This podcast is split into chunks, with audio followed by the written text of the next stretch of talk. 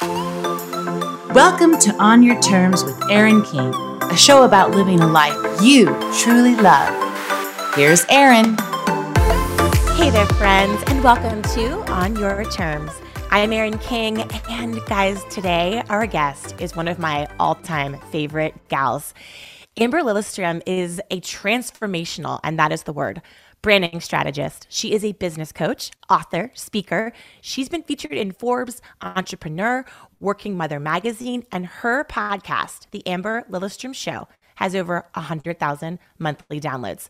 On top of this, I can tell you from firsthand experience, not only is she a fellow D1 athlete, she is also someone who has been a huge support for me as we have shared some common family illness journeys that we've struggled with together.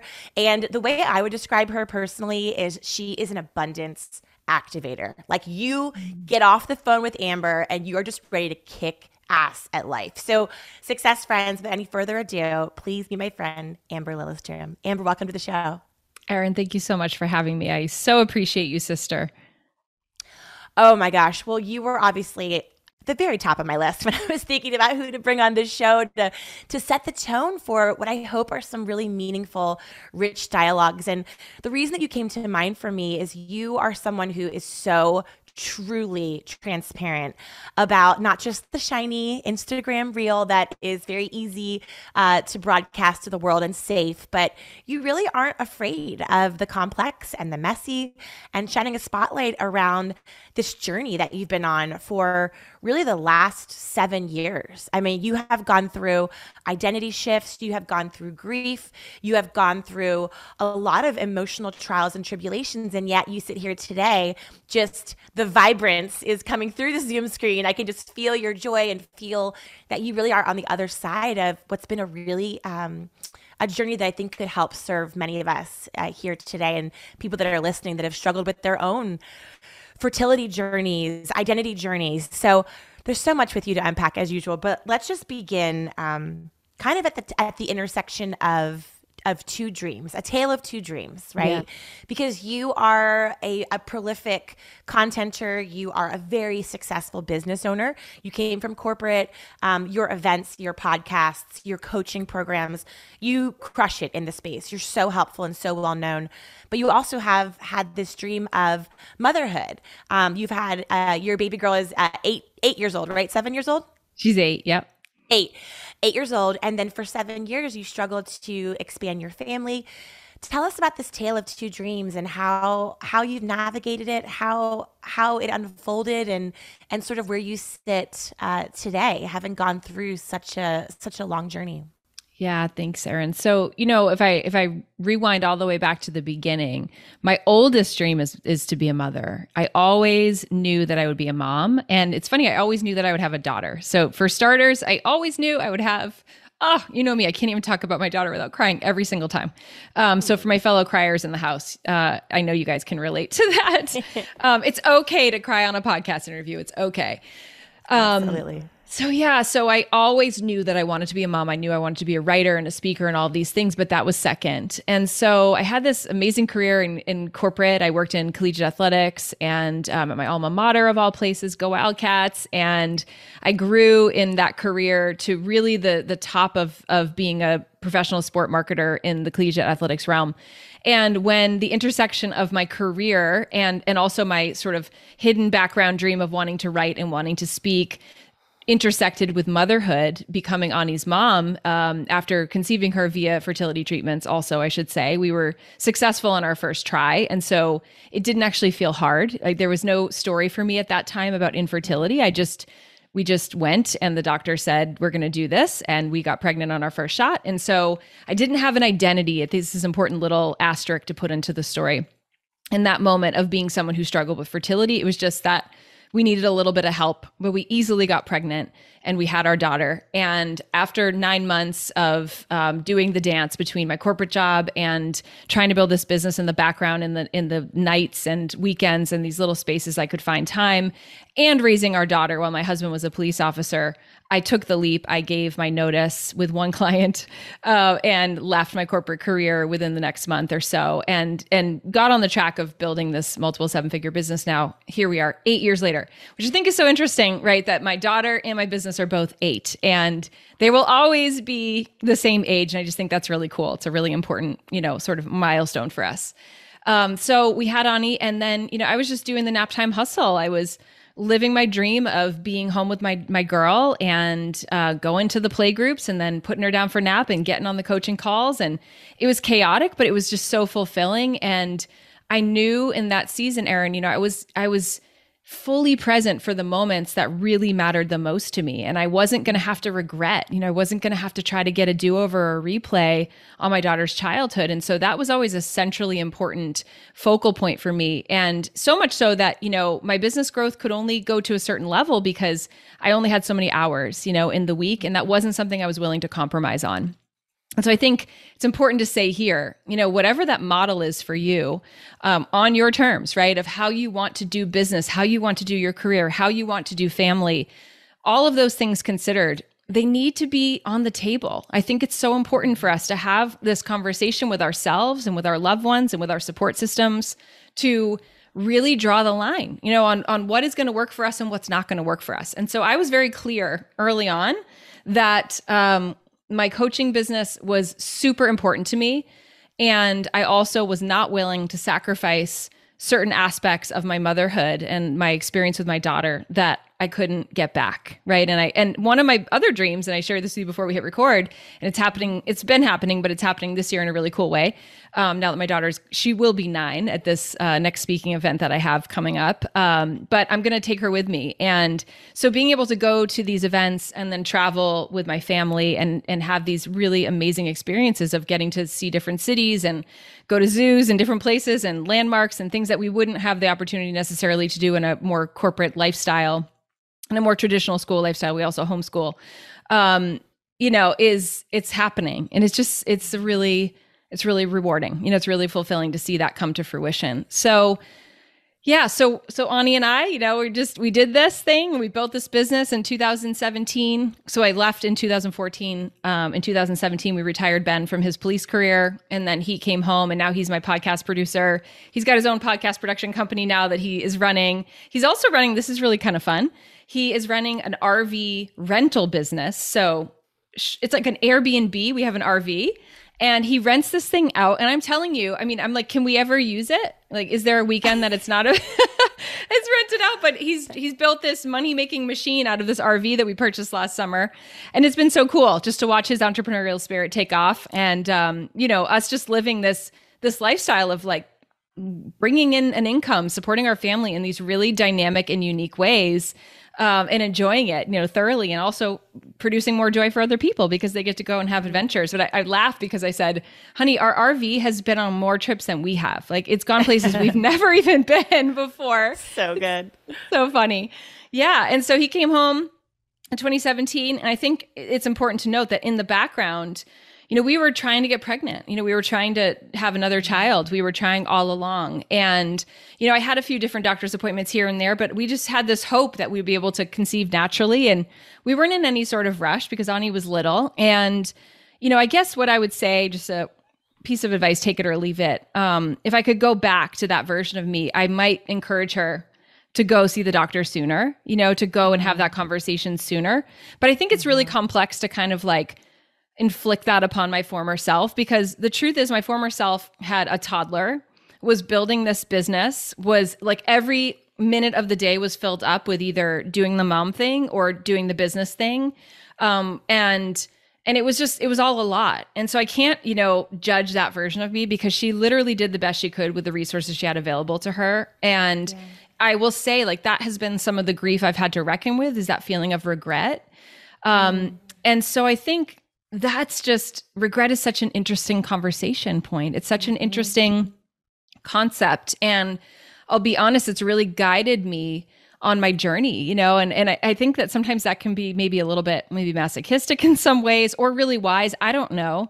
But I think regret is sort of like this echo chamber that you can kind of go into and inside of it, you know, you are going to hear a lot of things. Mm-hmm. Um, but I think, Erin, that so many of us are afraid to feel that pain and that discomfort we're so terrified of what we're going to find there. And as I move into the more present day of what we've really been navigating over the last year and a half, you know, that's really where I had to I had to face regret. I had to face it head on. And so I was just in the sea of it all, you know, like really letting myself feel it. I wasn't trying to numb past it. I wasn't trying to just like fast forward. Of course there were moments of that, but oh, I was in the really heavy, deep work of of grief and this very complex type of grief that was multi-tiered and multifaceted that I never heard anybody talk about before. Mm-hmm. And I didn't really have a lot of people I could relate to. And I when I would share this with some of my older friends, they would just kind of look at me lovingly and be like, Yes, honey. And I'm like, why does nobody talk about this? Like, why? And like, you had to do that by yourself. Like, that makes me just want to weep.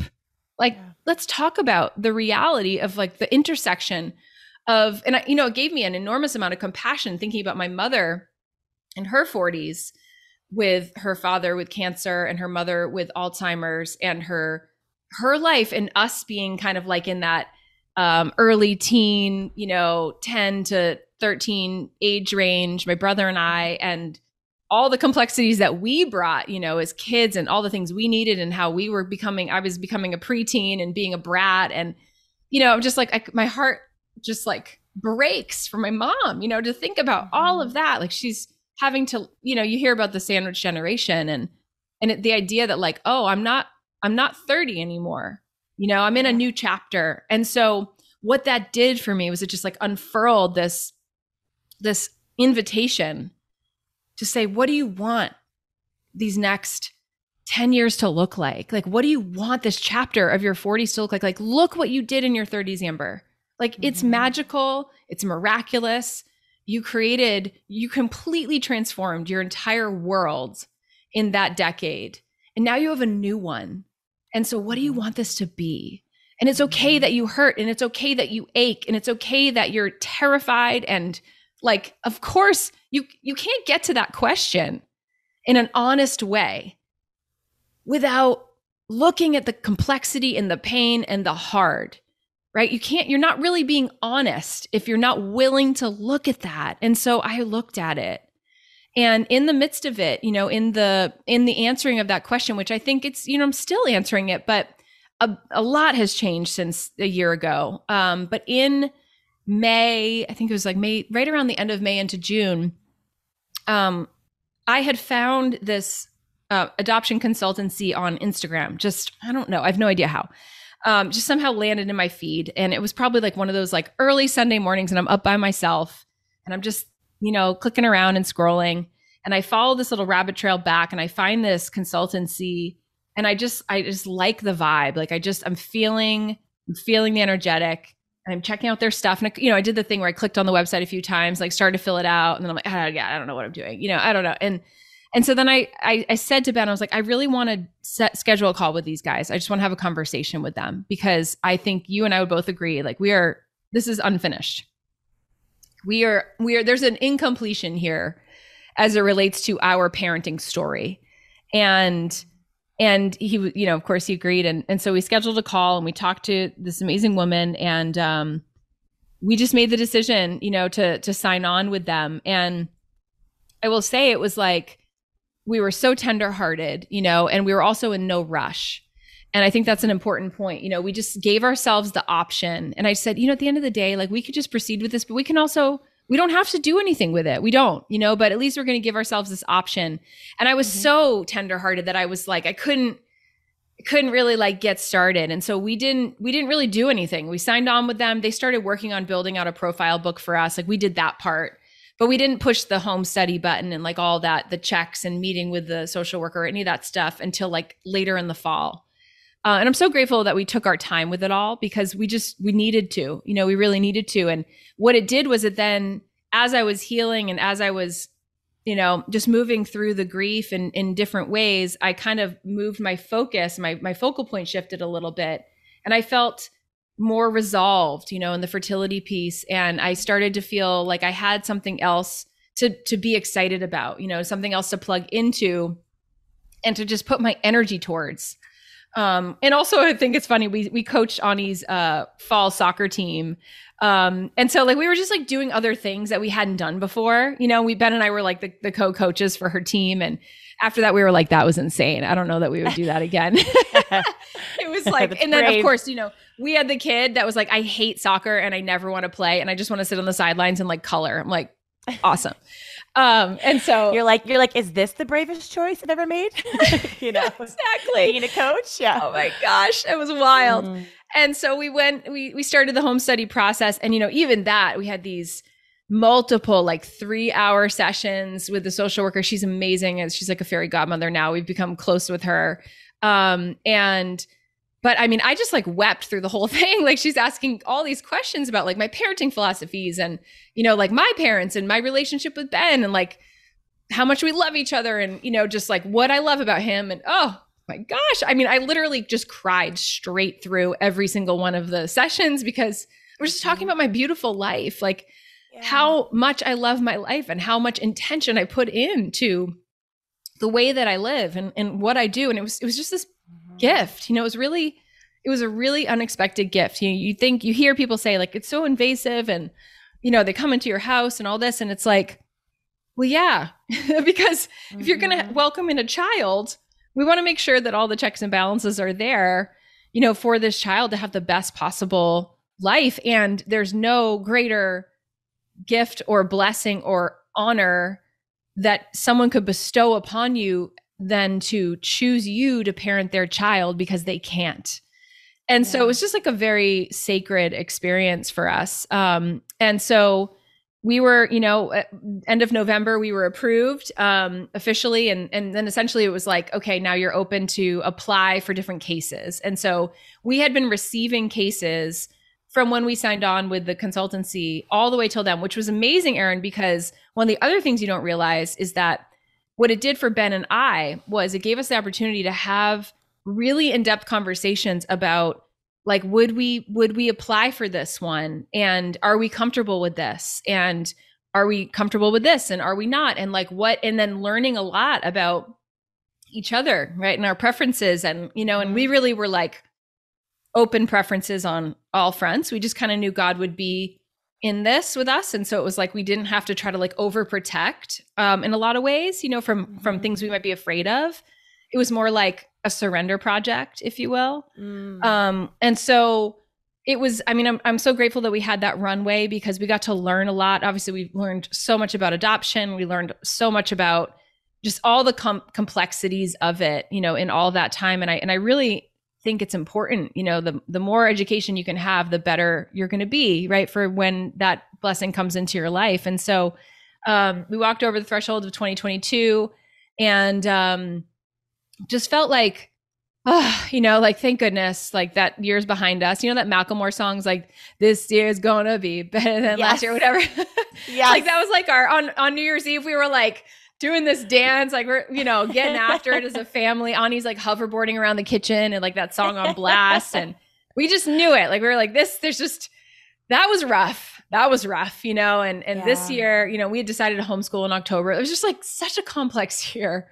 Um, mm-hmm. and so we started, you know, like putting in for things. But it's interesting because something happened, right? January and February, I was feeling discouraged. I was feeling like sheesh, I don't know. Like, th- is this going to happen? Or, or is a birth mom going to choose a family that lives in New Hampshire? That seems really far away. You know, like I was just coming up with all the reasons why we wouldn't be chosen, why this wasn't mm. going to work for us. I was just like, for mm. some, I was, I had this like kind of fear based block around it. And mm-hmm. in March, or right at the end of February into March, I just I, I read the, I read the book Spirit Babies. So just bear with me, people like many many friends had recommended that i read this book and i and i bought this book i'm like all right i'll just read the darn book. And i read this book and what what really resonated for me was this idea that you know our kids choose us somehow like that our kids are are meant for us. And it's not something that we can control per se right? It's just like it's meant to be. And i and i if i look at my daughter and know that that is 1 million percent the truth. I just feel that on a spiritual and soul level and so I was like, okay. And I and I made this decision after reading that book and just having my own experiences. I Ben and I had this conversation. I said, honey, we have to just believe in our baby. we just have to believe in our baby with every ounce of our being. And we have to believe way before we know if and how this is going to happen. Mm-hmm. And so we just made the decision to just remove the doubt, just completely disengage from doubt and mm-hmm. and choose to believe in in our child, whomever that was meant to be. We were just going to have unwavering belief that he or she was on their way and everything was in divine timing, right? Everything is because the reality is is everything is divine timing. Okay. Mm-hmm. So we went on retreat. We were hosting uh, my Elevate mentorship client retreat down in um, the on the Gulf Coast in Florida, and it was awesome. We we went from uh, March second until the twelfth. So we did the retreat for a few days, and then my family and I stayed. The three of us stayed and had a little beach vacation, and just like had the best time. Did all these really cool things. Um, I, during the retreat, I was activating this exercise with my clients. And I want to share that with the audience because I think that this exercise could be extremely, extremely powerful. And the exercise was I invited them to go back to a time on their personal timeline that was before a certain identity block or story came into being and started to sort of take over as like how they perceive themselves. And so hmm. here's my example um, I started skiing again for the first time in 10 years this this year, this February. And I had this day where I was at the, the hill and it was like this glorious day. There was an Eagles song on. It was like 70 degrees in New Hampshire. My New England friends know what I'm talking about. It was like this amazing day. You didn't even need a jacket, super rare, sitting out in the sun. And I am I'm remembering Erin that the version of me that used to ski before I had my daughter didn't have a story of infertility. She didn't have an identity of it. She had no worry or fear about it. She just knew she was meant to be a mom. She loved her life. Like she was just, right? And then I became a mom and I, I, you know, I've, i had a bunch of knee surgeries in college with soccer. And so it, after pregnancy and all that, it was just skiing was like not on the radar for me, but it was something I loved. And, you know, my family have all been skiers. I used to race, all these things. I love skiing. And I'm remembering this version of myself. And it just dawned on me like that, that's an that's a doorway. Mm-hmm. She didn't so what was it like to be her because you're still her. You can be her now. What does it feel like to live in your life, in your body, without the identity of that story, without infertility being some sort of story that governs how you function and how you think about yourself? Like, what if, Amber, what if all along it was meant to be this way because your child was supposed to come through adoption? Like, what if you were supposed to the whole time not bear another child in your womb, but to adopt a baby? Like, what if it was always meant to be that way? And so I just played with the possibilities of this story. And um, I invited my my clients to do this, and it was so powerful. We had this beach fire thing, and we did this exercise and we all like burned the story. And I just wrote the word infertility on a piece of paper and I threw it in the fire and I cleared it. I just cleared it. It was like, it's not, this is not necessary here anymore. This is not helping me. It's not necessary. And I released myself. I liberated myself from needing to be held back. And it's so interesting because while I was on this trip, all these miraculous things happened. And it was because I kept asking for signs. I kept started asking for things um, I think the important one is is I got an email from my doctor's office because I had called them and I I said to them like long before this, you know, like what if we just tried IUI? Like what if we just threw everything at it? Like what if we just you know, we're supposed to welcome our baby in? Like what if we just tried that again? And they called me and I was feeling really good about this, Erin. I was like, you know what? Like this baby's coming no matter what. So let's just throw everything at it. And they called me and they said, they left me this huge voicemail. And it was like, you need to get this test and this test and this test. And my whole body was like, nope. Yeah. No more. And yeah. and so the clarity of that was amazing because then I thought, now I was in this new frame. The clarity of it was, oh nope, I'm not doing that. I'm not I'm not going back there. If I'm meant to conceive naturally, great, then we'll do that. But I'm not going back to poke and prod land I, I just am not interested in that. My body was like this full, full body, no way. And so I was asking for signs. And there was this one day I was out for a walk with my um, client that was, she lives down there. We went, we did a VIP session walking on the beach. It was so awesome. We are doing coaching session, walking on the beach for like two hours. And I look down at this one point and I find this tiny baby sand dollar. And I knew it, Erin, because I asked. I asked God, I said, please send me a sign from from our baby. I've never seen a baby sand dollar before. And I pick up this little sand dollar and I just I just felt it. Like I just knew it. The story gets really good. I'll keep going. And then a couple days after that, um, as a family, we went to Seaside, pause up to Seaside, Florida. If anybody's been there before, it's amazing. And we went to this little shop, little baby shop. And um, I knew when I walked in the doors that I was going to buy something for our baby. Now, this felt like a bold move. I'll be honest. I felt a little bit like sheepish, like I'm walking in there, I'm not pregnant. I don't have a child. Like, I don't know, you know, I'm just like blind faith. And um, I said to my daughter, and, you know, she is with me in all of it. You know, I just said, Ani, let's go buy, let's go buy your baby brother or sister or something. And she was like, okay. You know, like she has no inhibitions around this. She has no reservations. She has no doubt. She's like, okay, because she just believes that this baby is coming. And so we go into the, the shop and we buy a little seaside, a little 2T t shirt. And I'll be honest, I bought that size because there was a part of me that was like, well, I can always give this to my nephew if this doesn't work out. Like I, I still had like a little shadow, like a little, mm-hmm. right? But I bought the shirt. I bought the shirt, put it in the bag. I brought it back. I showed it to Ben and he was like, awesome, you know, like just super supportive. And so we flew home on the 12th of March. We got home from Florida, went to New Hampshire. And then on the 13th of March, we were, um, you know, you get back from a trip, you've been gone a long time. We went and bought a bunch of groceries and we're just like getting unpacked and doing the life thing, getting ready for a new, fresh week at home. And I get a text from my consultant and she says, check your email. I'm like, oh, okay. And if, you know, if they don't, that doesn't happen, you know, often. And so I was like running to my computer and I check my email. And there's what they called a stork drop. And so that means that there's a baby that was born and the agency just like didn't know about it but just knows now that there's a baby here and and like an immediate situation that is available and this baby needs a, it needs parents right wow. and so i read this letter from the the agency that talking about this baby and it's a baby boy and he was born at 8:17 uh, a.m. on the 13th of March and it's like 4:30 in the afternoon and I'm reading my email. And they said um, we're going to send you a profile book if you're interested. They say this to everybody and so you basically just like get to click the yes or the no button. They said you also need to write a letter to accompany this like a letter to the birth mom. So i sit down i put on a playlist and i just start writing this letter. Oh not a dry eye right i'm just weeping like writing this letter to her and i'm just like feeling i can't even put into words i'm just like feeling this connection and then there's this part in her the listing where they talk about the mother named the baby Alexander. And when we were choosing names for Ani, we had a boy name and a girl name. And Annika was our girl name. Our boy name was Alexander.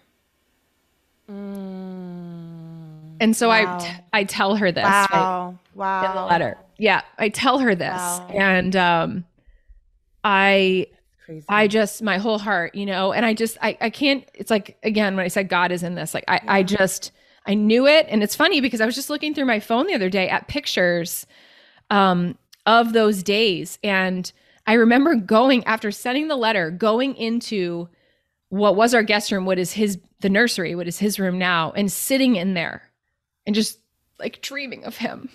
Yeah. I just I felt yeah. it like my whole body. I just felt it. I felt yeah. this. I felt him. I felt his birth mom. I just felt it. You know, I can't even describe what that was. And um, so, long story short, here, you know, 24 hours later on Monday, the 14th at 4:30 in the afternoon, my phone rings and it's the agency saying that they chose us, that the birth parents chose us, and um, they said, "Can you talk to them?" And so we got on the phone with them within the next like 20 minutes and just had this really like kindred connection and conversation um, with both the birth mom and the birth father. And they were like, okay, well, like, we'll see you tomorrow.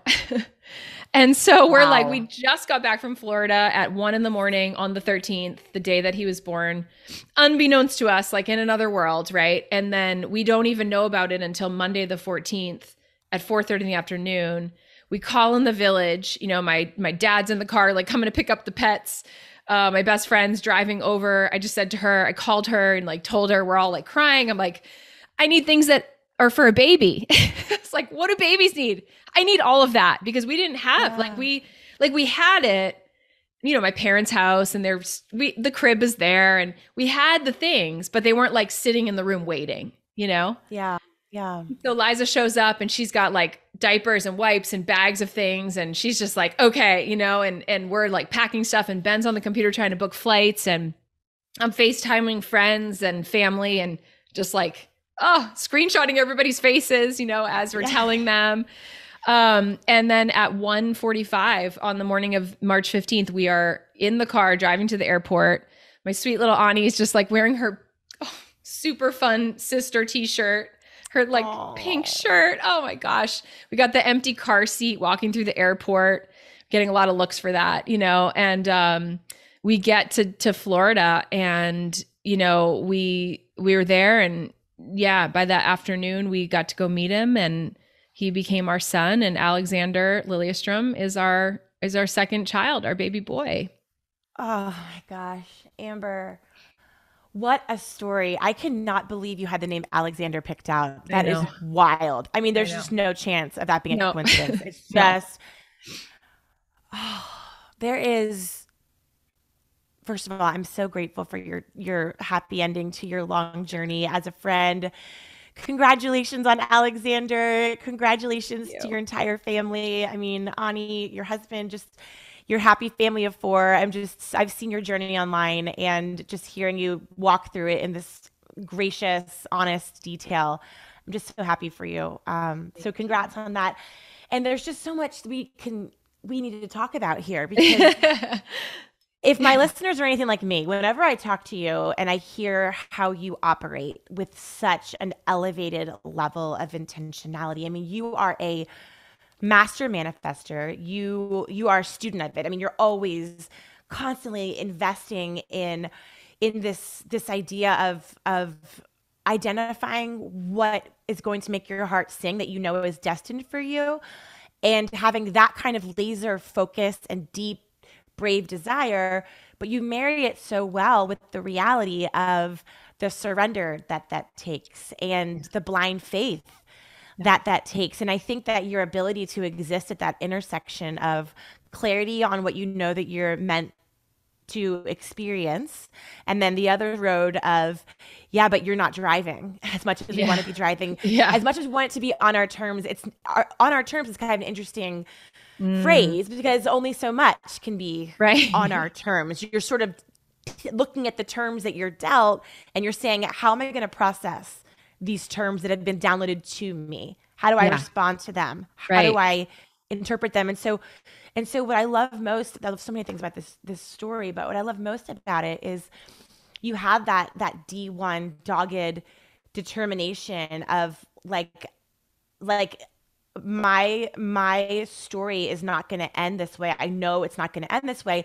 The how didn't matter the how didn't matter so much as like the bravery to keep getting back up, the blind faith, the trust, the releasing of of the past identity. I mean, I think that you shedding that that label of who you were in the before times, you know, the yeah. the skiing gal who wasn't defined by her infertility. I mean, how many of us have something from the before times um, that haunts us that we just can't release? That is honestly this this it's an old story, yet we keep opening that book, and what a block to, right. to getting to the next chapter, you know? So I just, I think that, I think that for those of us who are listening and I just feel in awe of that type of, of like relentless, dogged, like trust in, in the plan unfolding. So for people who are listening who are like, gosh, I just, I feel like I can't get back up. I feel like I can't mm. see where I'm going. Like, how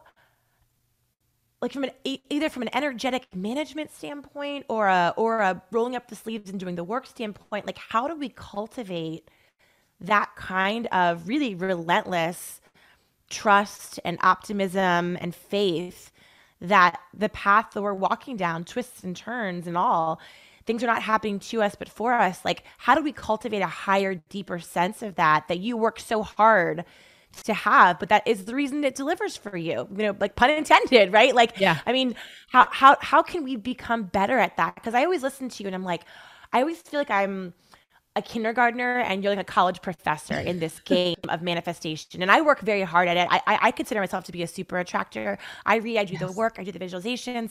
I've manifested all kinds of crazy stuff, but I listen to you and you're really operating on another level, another vibration. So how can how can like us mere mortals, our us mere manifestation mortals, just really how can we grab a better gear there? Like what's what's the way that we can start to tap into this? Because the way that you did is just it's so powerful and like I want more of that in my life. Like how, mm. how can I become better at that? Mm, thank you for your kind words. And um, I love the way you ask questions. It's so amazing. Um, so I really believe that our dreams are prayers. And I don't think that we, most of us don't connect those two things together. But I ask you, and I know we've talked about this before, you know, like where did your dream come from? Can you can you explain it away? Can you get specific and tell me exactly why you have the technicolor vision that you do that really doesn't make a whole lot of sense when you think about it and is extremely unique to you?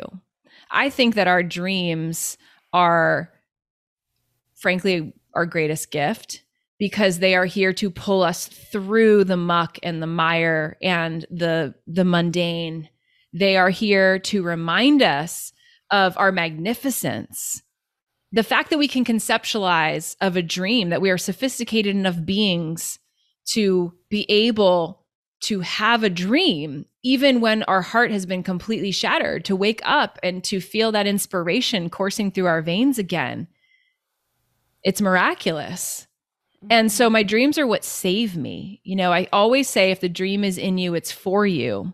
And it's just this this steadfast reminder and a little mantra for people to say that to themselves.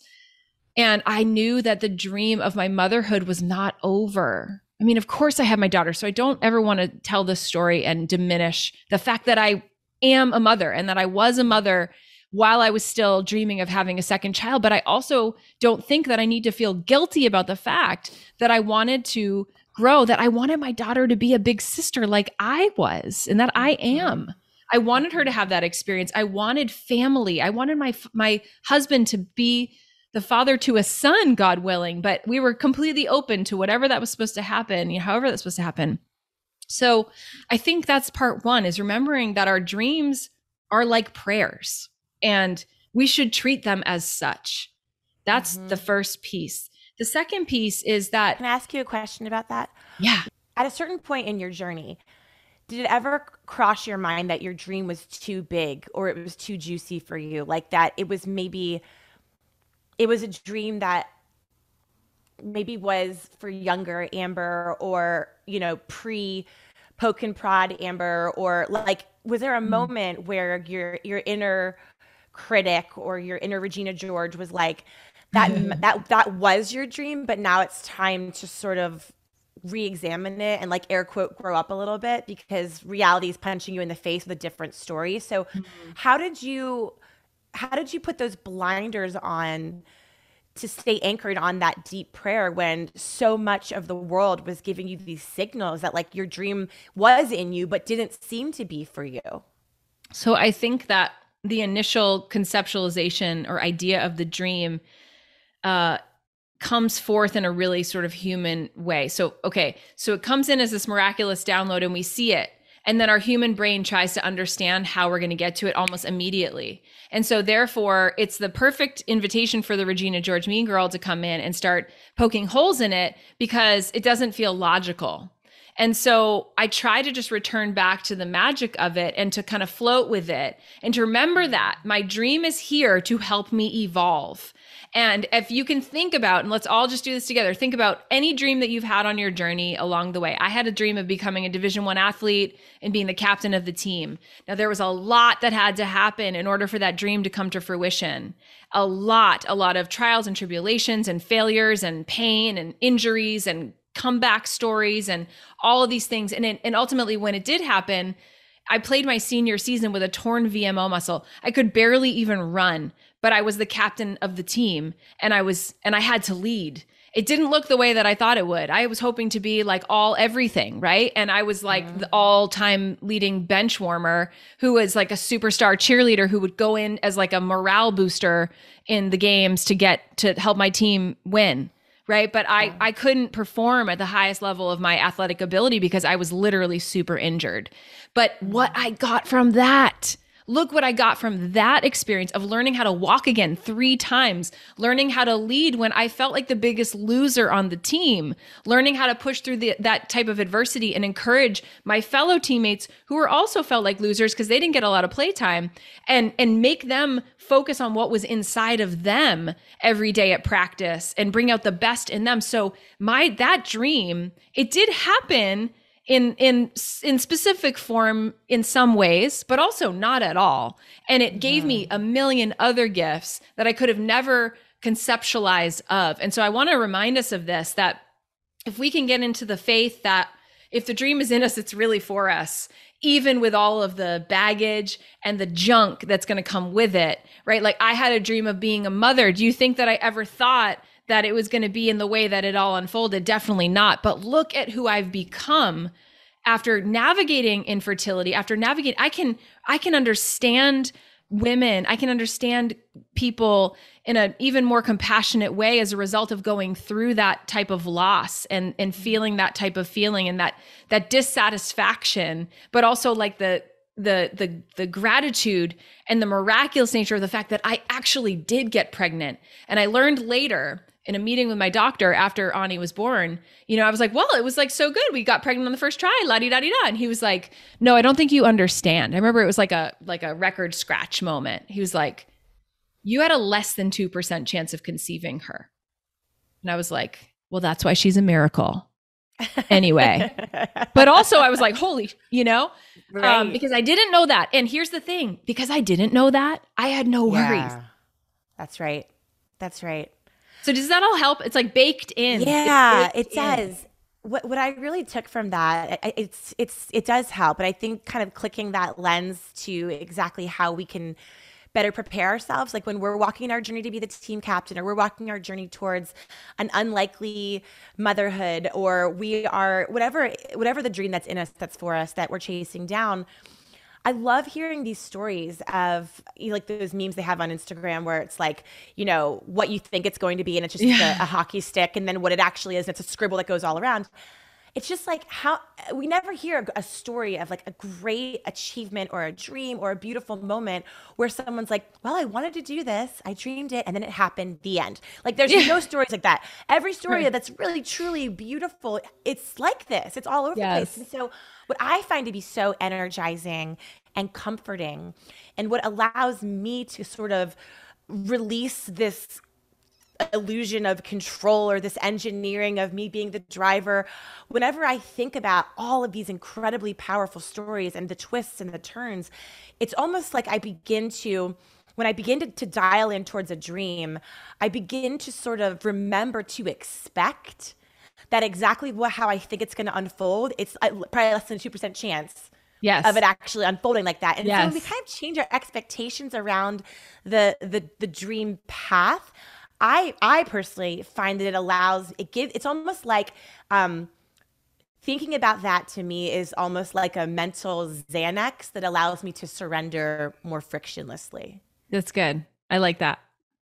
So I feel like if we can just like I like to tuck a few stories in my back pocket that I have on call for those moments where you're like, why isn't this happening? I thought, and then you, you just look back at your like top two, three stories. Oh, remember this? Remember this? So I love these stories are so important to share.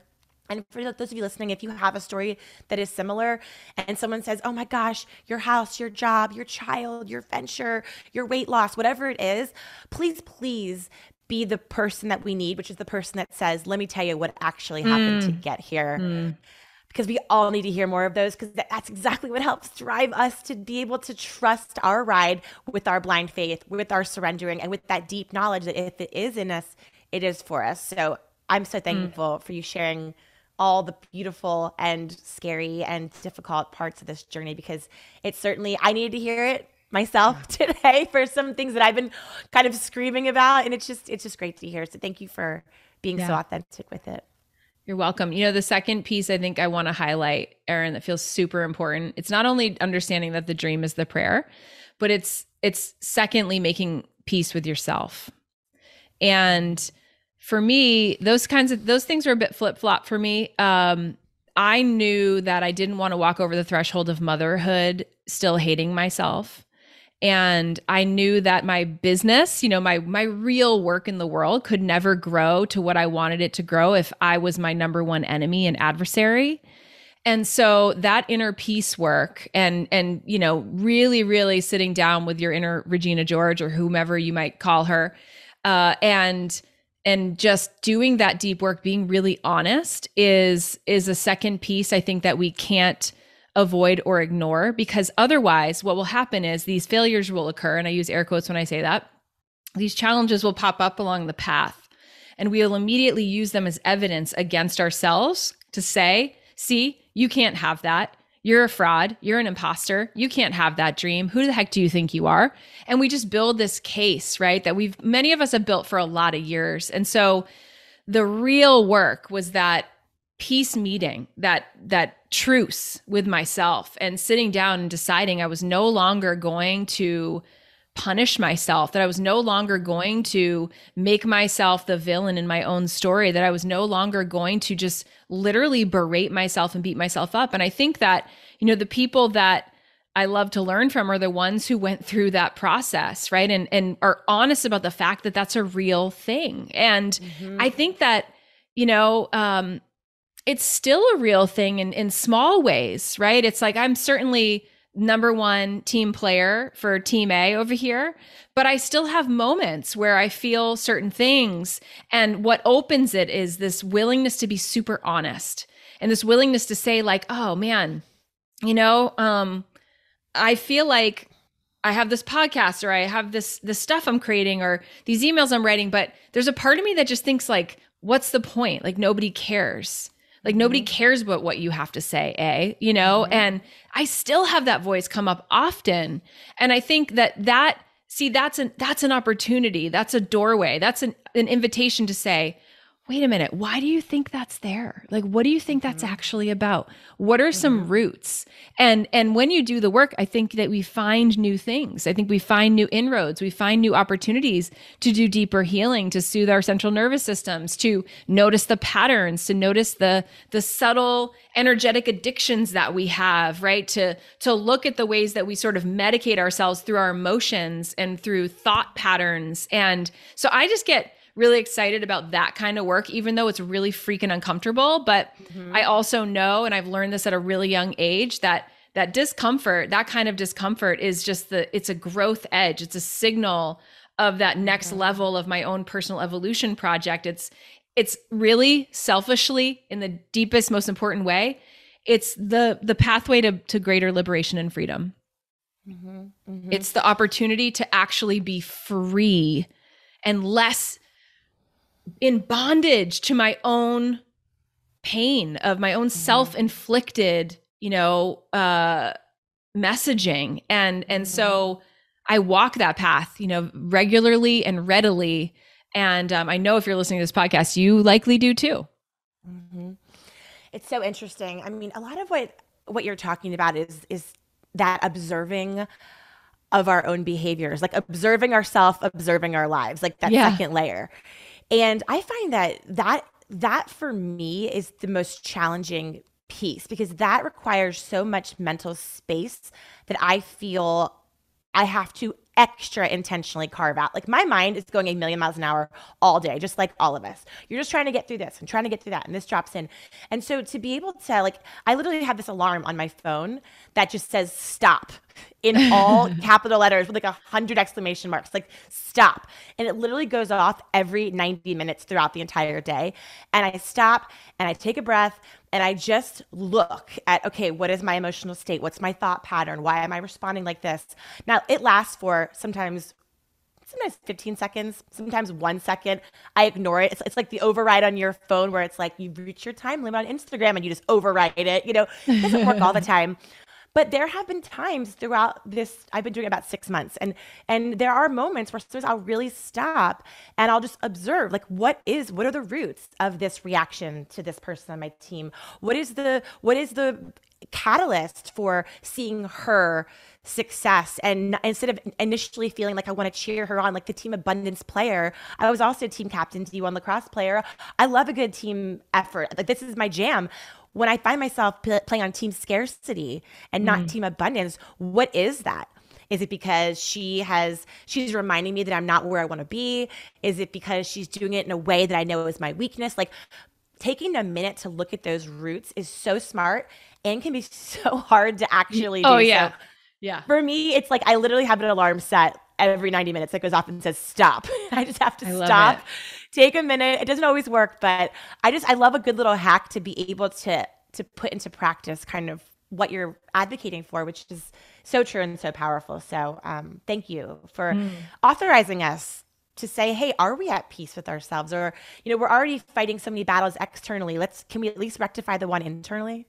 Yeah. Well, you know, it's gonna it's gonna parlay into your physical experience. You know, your inner world is reflected in your external circumstances. And I wish it wasn't that way. Same. Um, but Same. it just is, you know, it just is. And you it learn is. that in the most humbling of ways over and over and over mm. again. And um, there just are no mistakes with that. So, I yeah, I love this invitation to to talk about this topic because there really isn't anything that um yeah i mean it's off limits that we can conceptualize of you know? The the dreams can they're going to take on a different form. And i just think you know i think about the people who are like i want to be a musician i want to be a singer and i i didn't make it on american idol or whatever you know? I didn't yeah. i didn't make it.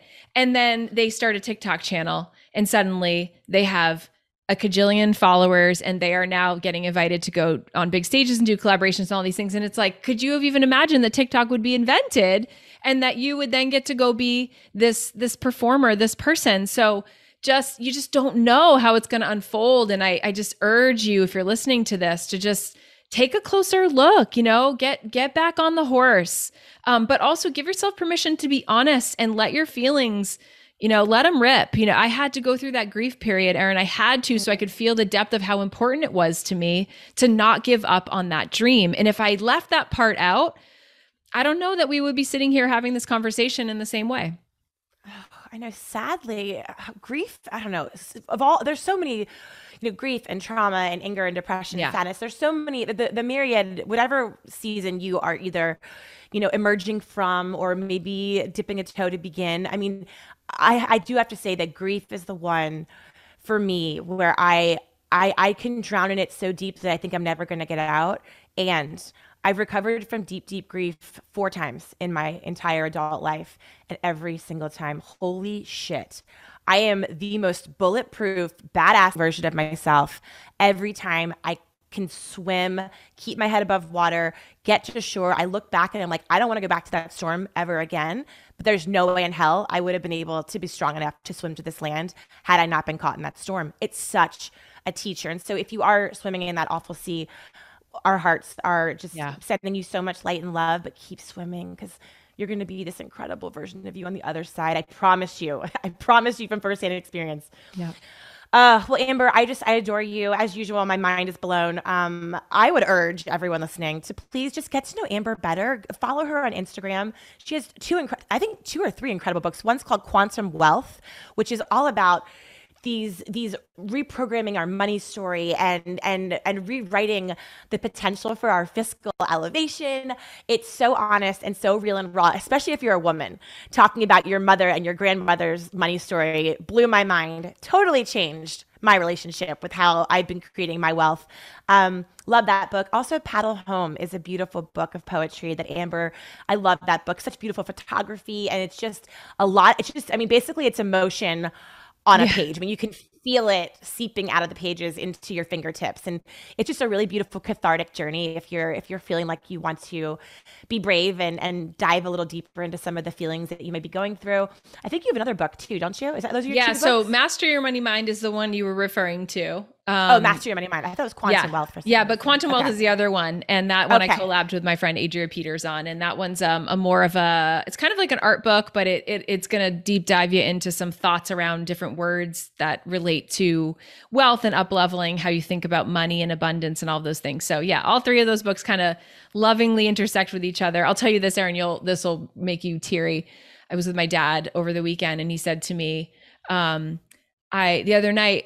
When I was falling asleep, I read I read every page of Paddle Home front to back, and he and he started to tear up, and he said, mm. "You know, I I've done that a lot." But he's like, and he just said, "It really means a lot to me." And you know, it just I mean, like that. I'm that's the reason I wrote that book. You know. That's so yeah. beautiful. I'm sending your dad all the healing vibes and all the Thank the you. love. I'm I'm walking a very similar journey as you know with my dad. So I just anytime yes. you need to talk, you call me, girl. I'm here for you. It's just it's so tough, but there is nothing. I don't care how old we are. We're both 40. Okay, but I don't care how old you are. There's nothing better than your dad looking at you and saying, "Good job, you. I am proud yeah. of you." We still yeah. just love to hear that, even no, no, matter what age we are. So I'm so happy that he um, gave you that moment. So thank you, love. Uh, Amber, well, friends, check out Amber Lilyestrom on Instagram at Amber Lilyestrom. Check out her books. Uh, her podcast is incredible, The Amber Lilyestrom Show. And Amber, thank you so much for being so vulnerable and so open and sharing your beautiful journey. And again, congratulations on your family. And thank I can't wait to follow along and see what beautiful miracle you manifest next. So thank you again for being here. Thank you, Erin. I appreciate you, sister. Thank you so much for investing your heart, your mind, of course, your time with me here today. And it is my deepest hope that you have gleaned at least a few new nuggets on how to better live a life that you love on your terms.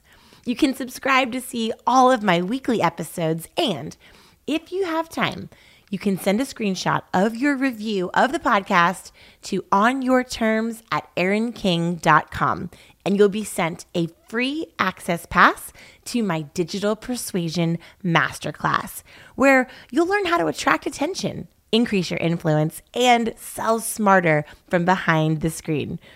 I hope that you'll join me next week for another episode of On Your Terms. And until then, let's connect on Instagram at mrs.erin.king. Till next time, friends.